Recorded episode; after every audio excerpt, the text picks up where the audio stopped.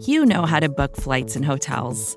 All you're missing is a tool to help you plan that unbelievable travel experience. That's why you need Viator. Book guided tours, excursions, and more in one place. There are over 300,000 travel experiences to choose from, so you can find something for everyone. And Viator offers free cancellation and 24 7 customer support for worry free travel. Download the Viator app now and use code Viator10 for 10% off your first booking in the app. Find travel experiences for you. Do more with Viator.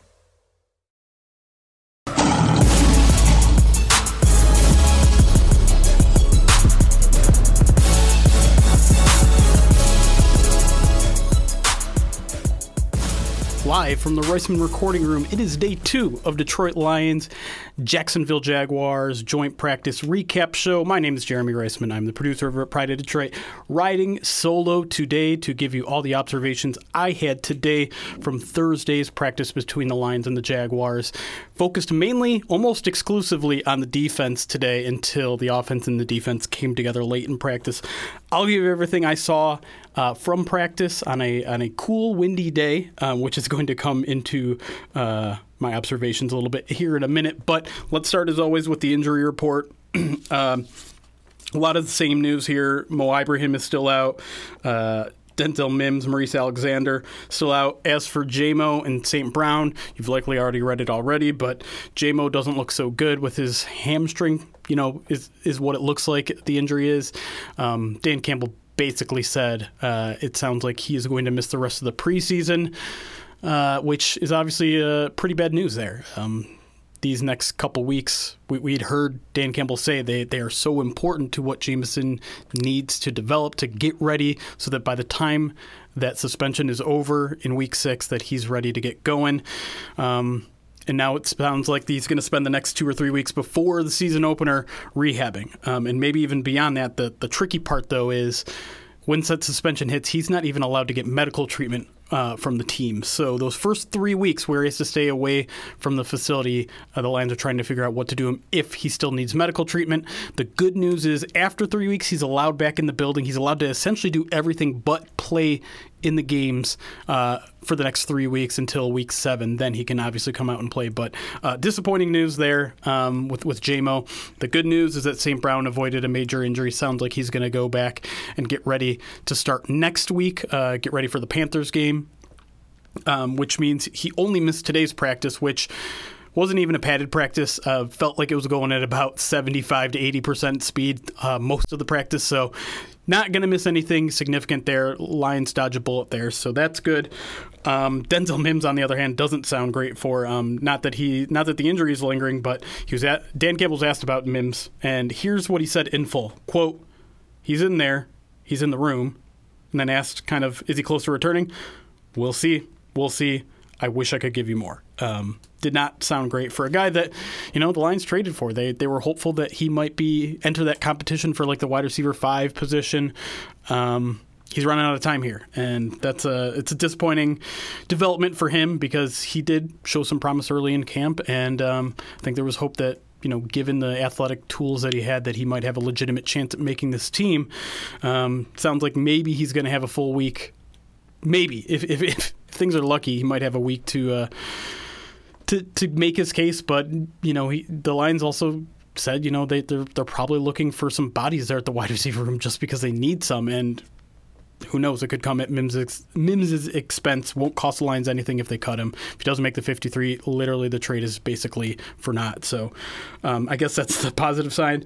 Um, Frank Ragnow also did not practice today. Um, we saw him walking off the field. Did not seem like a serious injury there. I think just kind of giving you some veteran rest and with no pads on, I don't think it's a, a major loss for a day. Worth noting that it was Graham back at center today, which meant Vaitai was your starting right guard pretty much for the entire practice.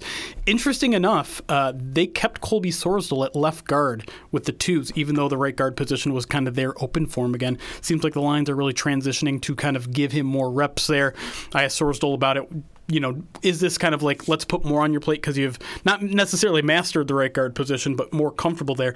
And he said, yeah, that sounds like a, an accurate depiction of, of what's happening. So the Lions are just trying to make sure he can he can be on both sides. Therefore, he can be a primary backup if need be during the season. So probably a good sign that, that the man is, is getting more on his plate as a rookie because I think there is an expectation that he's going to be either like the reserve one or the reserve two, uh, kind of depending on where Graham and, and Vaitai uh, land there. So good news there. Essentially, Romeo Okwara also missing from uh, today's practice. No word on that. I don't. I didn't see him after practice or during practice, so don't know what's going on there. Something to kind of keep an eye on.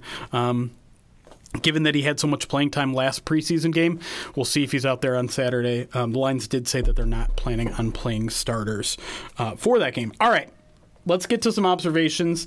Um, back and forth day, I would say defensively, uh, a good start to the day for sure. Uh, as the Lions and Jaguars opened up. Uh, excuse the flipping of pages here. Um, with some seven on sevens, red zone edition. Um, started around the 20 yard line. Um, really Trevor Lawrence was only able to get in the end zone one out of four tries in the in that first set of red zone. Um, the problem is. I feel like Cam Sutton has had a rough go of it. Um, this day it was Zay Jones who beat him on touchdowns. Uh, eh, you know, the Jaguars were, I'm sorry, two of eight in the red zone, four from about the 20, four from about inside the 10, and the touchdown each time was to Zay Jones with uh, Cam Sutton in coverage. So including a couple times on, on Wednesday. I saw him, you know, got get beat maybe a little bit more by Calvin Ridley on, on Wednesday. Um, I would say it was a rough couple days for, for Cam Sutton, and um, that's something to kind of keep an eye on. I think that this coaching staff still still has a ton of confidence in it. I think you also have to take note that the Jaguars have a really good set of receivers, and so this is a good test. This is a good learning experience. This is a good barometer. It's not going to be this hard every single week for the Lions when you get into the regular season, but this is also a conference that has a guy like Justin Jefferson. So um, you need to get that work in against really good players, and they did. I would say Cam Sutton has a lot of learning tape uh, from this week if I want to spin it in a positive direction. Um, but the outside corners is, is, I think, a topic that maybe we need to talk about a little bit more because um, it is kind of a little thin with with Emmanuel Moseley looking like he might start the season on the pup. It's down to Sutton and it's down to Jerry Jacobs, who got tagged with a, a, a kind of blatant pass interference um, later in practice. So, with those two as your your main two, and I don't know who's your three. Is it is it um, is it I, I, mean, I think I think it might be honestly Will Harris. I think they might feel most comfortable, although Will Harris has kind of moved inside um, during this week practices to be the nickel too. Um, but if it's not him, are you are you comfortable throwing a Starling Thomas out there to start? Is is he good enough? Is he ready enough there? Steven Gilmore has been the other guy that's repping us with the second team outside corner. So just kind of a a minor issue um, potentially bigger issue, I would say, with the Lions defense that really has shown that they have, you know, big improvements on the front seven. Really like their, their safety duo right now in CJ Gardner Johnson and Kerby Joseph, but those outside corners that could be kind of the weak point, um, and it's it's an important one, right? Outside receivers are, are kind of how offenses win in today's football. So um, Lions are going to have to find a way to either minimize the effect of those guys or help them out a little bit, or those guys are just going to have to improve. Um, that said, um, I would say the lines rebounded I, I, mean, I wouldn't even say they had to rebound. They were still pretty good during those drills. Um, 31 with with a pass breakup on uh, Calvin Ridley. Um, I would say again, it, this was another practice that I would think was defensively at least defined by C.J. Gardner Johnson, who had an interception. Granted, it was an easy one. Uh, it was a it was an irresponsible throw from Trevor Lawrence into double coverage with Calvin Ridley. Uh, basically bracketed both by C.J. Gardner Johnson and Cameron Sutton. Either one of those guys could have picked it off, honestly. And uh, part of the reason I think he lofted that in was because Aidan Hutchinson and Isaiah Buggs were in on the pressure. Um, so that was a good that that maybe might be the answer to what I was just talking about. If you can get pressure, it's going to make those guys on the outside's job a lot easier. And the Lions did create some pressure today. Um, we'll get to that in a little bit as well. Um, with second teams, uh, second and third teams, like I said, it was Will Harris rolling as the nickel, um, which meant that they they continued to roll with the same outside corners, Starling Thomas and Steven Gilmore. Um, I would say with the second team, maybe my biggest observation was Josh Paschal, who continues to have a very underrated, very under talked about. I would like he's the new John Cominsky. We need to talk more about Josh Paschal because very disruptive day for him. I had him with a run stop, two sacks on the day. Um, he's a guy that's just quietly doing his business, quietly getting better every practice, and a guy who, you know, he might not be there with the starters, but when the lines kind of go in their rotation in the reg- regular season, um, that second team defensive line, I think he is going to make some noise and, and make things disruptive. So, guy to keep on for sure. Uh, moving all along here in practice. Excuse the flipping of the pages again here. Um, I will say, okay, so I, like I said, I wasn't watching the offense um, all of practice. I was on the opposite side, so I could get a, a larger focus on practice. But I will say, one play was very much easily in my sight, and that was a guy who we haven't really talked about a lot, a guy who might have to step up in the first half of the season here, uh, Josh Reynolds a 70 yard bomb where no one was even near him. He had just absolutely torched the Jacksonville secondary, and that's the first big, big, big play I've seen the Lions kind of connect on in the in the last couple weeks. So good to see that the deep ball is is there, even though um you know it's it's kind of few and far between here. I think the the Lions kind of rather utilize the, the, the short and intermediate section of the field. They'll take their shots every now and then, and uh, good to see them connect on one. Uh, but the, going back to the defense, some some eleven on elevens here. Um, really, I, I, thought the the Jaguars, and again, not a padded practice here, so not full contact, no live tackling. Offensive. Uh, we were talking to Graham Glasgow after the, the, the the practice, and he was saying like, when you don't have pads on, there is so much room for the defensive line and you know the offensive line too to grab onto. He's basically said your jersey is like a garbage bag out there, and so it's hard to take out too many observations from the run game, but I would say I don't think I saw the Jaguars have really a successful run on the entire day. I don't think anything looked like it would have gained four or five more, anything more than four or five yards. And so that's that was something that I consistently saw better. Even going back to yesterday, it looks like this Lions' run defense is improving, is trending in the right direction. The Giants gave them a little bit of trouble. Trouble. Jaguars, um, not as much. Um, maybe the best play of the day for the Lions defense came at the hands again of CJ Gardner Johnson, who came basically across almost the entire field uh, to break up a deep shot to 17, who, let me check my notes, is Evan Engram. Um, unfortunately, it would have been negated because they threw a flag on Jerry Jacobs, who kind of does what he does a lot, which is get very handsy with the receiver, but you could see the jersey tug there.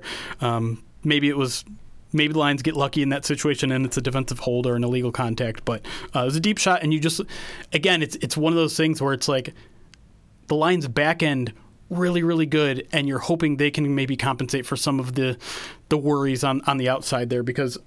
CJ Gardner Johnson and Kerby Joseph have just been fantastic all camp, and they continue to be fantastic.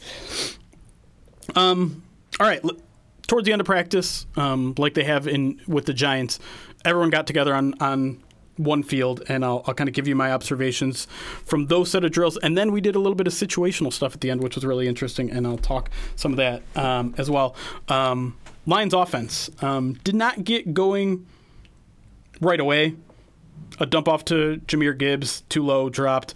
Pass breaking up at the line of scrimmage, but then a little play action roll found um, sorry, excuse me, uh, found Sam LaPorta uh, for about six or seven yards of first down. It was kind of like a, a third and short situation.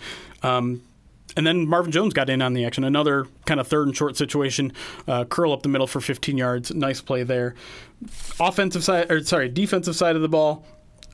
Again, not much going for for the Jags. First, uh, this is the second team offense. Excuse me.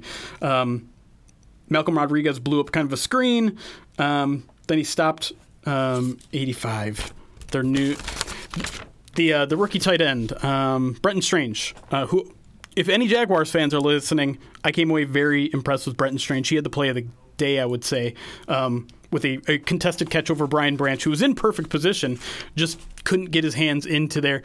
I called it a mossing. Some people take offense to the term mossing. Uh, I I'm, I'm kind of hoping that one hits social media because it was a really good play, and uh, you know if Jaguars fans are listening, like I said, that's a guy to, to maybe get a little excited about. Um, but after that, I had a run stop from Josh Paschal again. Um, someone came in and, and, caused a late hit. I, I hear it was Jack Campbell. Kind of threw the uh, the I think it was running back to the ground there. Uh, caused a bit of a scuffle. People were all kind of rushed in. Aiden kind of jokingly jumped on the pile and and I say threw a punch, but he threw a punch to air, and he was nowhere close where any Jaguars defender. He's just kind of being silly. I thought it was funny. Um, yeah, and that was about it until we got to some situational work, which I thought was fascinating uh, and mostly good news for the Lions. Um, so the situation, um, 118 left in the half in the game, whatever, on your own 35 yard line, one timeout. Jaguars' first team offense was first to go, immediate three and out. Uh, we start with Naden Aidan Hutchinson sack which keeps the clock running, keeps it moving. Uh, they check down to, I should have my notes out a little bit better, to Parker Washington for about a, I don't know, six, seven yard gain. Then he, uh, then they target Christian Kirk, throws behind him, three and out. Real quick. Um, they end up moving the Jaguars up just to kick a field goal. It was about a 50 yarder. They made it. Doesn't matter essentially a, a, loss for the Jaguars offense, win for the Lions defense. Lions offense comes up next. They run a long, sprawling drive um, with pass a lot of I think three completions here to Sam LaPorta. Um, a, couple passes to David Montgomery, um, who I, really only saw work, him working with ones. I didn't see a ton of Jahmyr Gibbs when he was on my side of the field.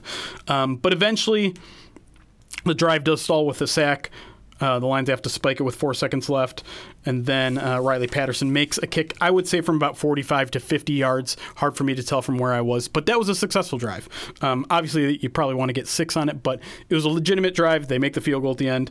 Um, pretty decent drive, uh, all things considered, for the Lions offense. Jaguars' second team offense took over after that. Kind of like the Lions' first team offense, kind of a long, sprawling drive.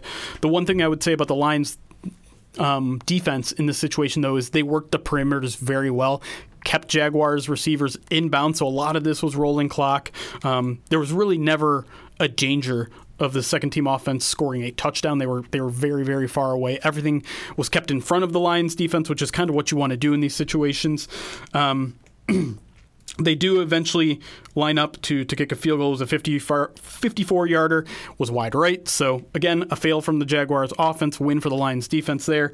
Um, second team offense comes over not nearly as successful as a first team offense for the Lions. Um, it, it, initially starts off with an illegal formation. I think um, Dylan Drummond was not set the snap. They, they work themselves out of that hole a little bit, get a first down, um, but then there was a sack from the uh, the Jaguars. Let me pull a number here for you Jaguars fans that are listening. Uh, Tyler Lacy gets a, a sack there. Forces the lines back. They're unsuccessful. They end up moving the ball up anyways to give them a field goal opportunity. And um, Parker Romo tried one from 55 yards on a very windy day.